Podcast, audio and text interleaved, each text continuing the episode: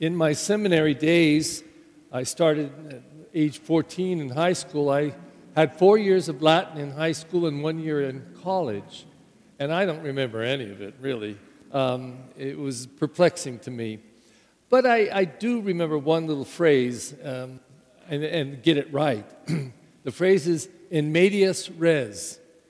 And it means in Latin, in English, it means in the midst of things. And it is a good description for a lot of life, and for most stories, novels, even movies, they often start in medias res, in the midst of things. Now, there's three ways to tell a story. You can start at the beginning, and this is most logical for a lot of people. You can start at the end and then recap from the beginning, or you can start in medias res. And if you start in medias res, usually you're starting in the midst of some problems or trouble. Um, for example, and it's a horrible example, forgive me, but what's happened in Monterey Park in this killing, this is an in medias res. People came to celebrate the New Year for their Chinese custom.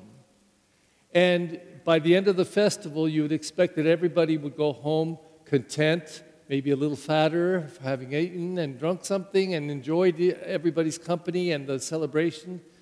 But no, we go in medias res into this tragic, awful situation. The scriptures today are filled with the in medias res. We get in Isaiah, it says, a people who were in darkness have seen a great light. And you might say, oh, well, then they've arrived. They have the great light. No, it's just beginning. And it, it never stops. You know, if we see the light, if we've seen the light, we are to walk in the light and share the light and give the light to others. In the second reading, we see when the light goes awry. Paul is writing to the Corinthians, a community that he began, and he will write them two letters. And in this letter, he says, what's going on with you guys? You should be of one mind and heart. Instead, you're all divided. And then he tells the gossip that he heard from Chloe. Says, uh, I heard from Chloe that some of you are saying, I follow Paul, others Apollos, others Cephas, others Christ. And then he asks the question, is Christ divided? We should all be following Christ, and we should be of one mind and one heart in this. So he's describing a darkness of division, the community disintegrating right before his eyes, and he calls them back to that unity. And in the gospel, we see another in medias res. We see uh, the quotation from Isaiah, a land that was in darkness has seen a great light. And of course, we're focusing on Jesus Christ, the light of the world, who's come into the world to bring light, to bring back humanity, to bring back love and kindness and forgiveness and justice, all those things that we should be living. And you might say, well, then Jesus came, we've arrived. No, it's just the beginning. At the uh, previous Mass, we had ten kids that are there every Sunday for the R C I A. They're all over age seven, so they don't just get baptized, they go through a preparation, two years. And uh, at the end of that, on Easter Vigil, they receive all the sacraments of initiation because they're old enough to have some understanding of them, and they're formed in and the, this knowledge is shared with them, that they would be baptized and then have that faith confirmed and also to receive the Eucharist. And in these three sacraments of initiation, they received them, but that's not the end. They keep receiving the Eucharist to, uh, to be fed again and again and again and again so that they can continue to shed that light in the world, bring that light to a world that so easily can fall back into darkness. And in that gospel, after Jesus has come and he's begun to proclaim the kingdom of God is at hand, he's, he's heard that John the Baptist is in prison, and so he goes to work right away. Now, for thirty years in the scriptures, we know nothing about Jesus' youth except one story about a twelve-year-old boy who got lost because he stayed back at the temple. That's the only story.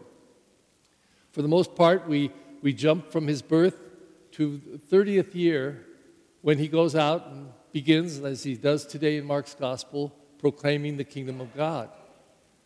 And then right then, right then, He goes about selecting twelve, like the twelve tribes of Israel, but something new, the twelve apostles, that would come to his, sit at his feet and learn as true disciples, and then he made them apostolic to go out and actually preach the good news. And he says to them, you will go out and preach the good news and heal people from all kinds of illnesses. You'll be able to clean people, cleanse them from evil spirits. And the ministry that Jesus came to begin is now shared with others. Well, here we are. We're in medias res. We're always in medias res, actually. But we're in a special medias res because, uh, like the number out front says, nineteen, nineteen more months and we will celebrate one hundred years. But I think um, maybe it's part of the problem. I think sometimes uh, we think that the institution of the church has made us arrive. We put a whole bunch of things on the institution. One of the reasons I put in that list of things that I'll remind you about at the end of Mass again is the first thing I think it is domestic church, or one of them.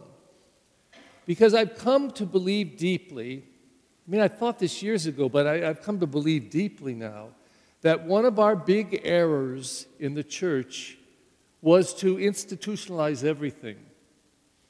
We, we made the church the teacher and the catechist the teachers, and you had to send your kids to Catholic school or at least religious education so they could be taught by pros.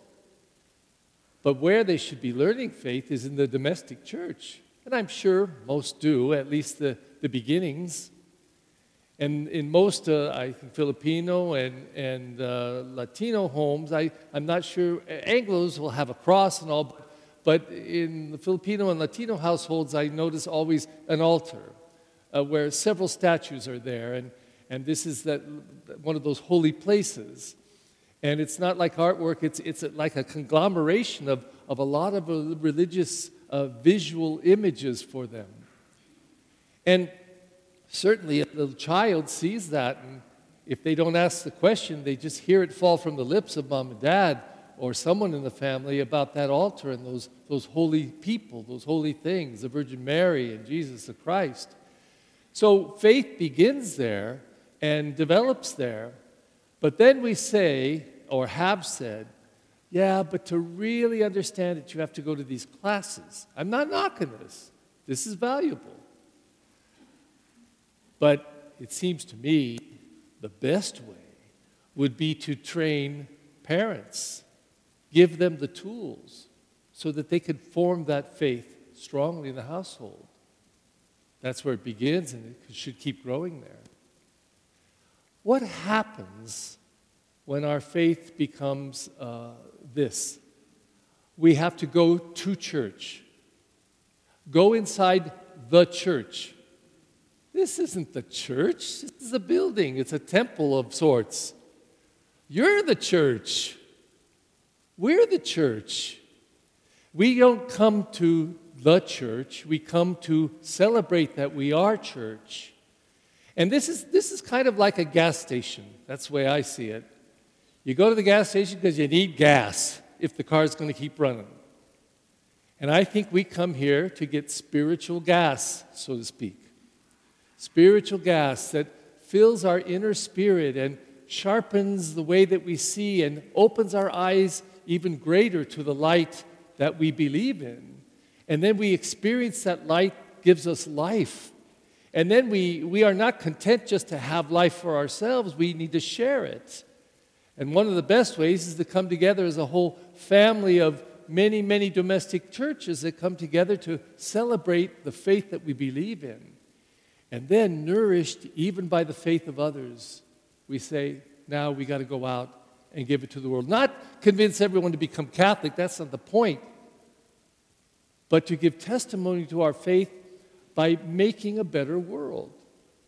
What just happened in Monterey Park today is horrible, and it makes a worse world. It makes a worse world. It introduces more darkness. However, it's in medias res. Because in medias res, in the midst of these things, we are being called to respond to that. And we have to not follow the darkness, but proclaim even more light.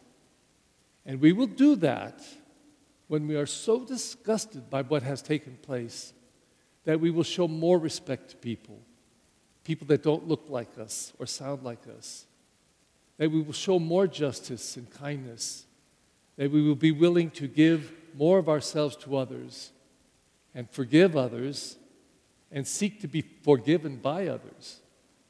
Today, these scriptures lead us to take a good look at in medias res and realize we're in in medias res until the last day of our life. Then we can say, ah, now we have arrived. Now we enter into our eternity, and there it is.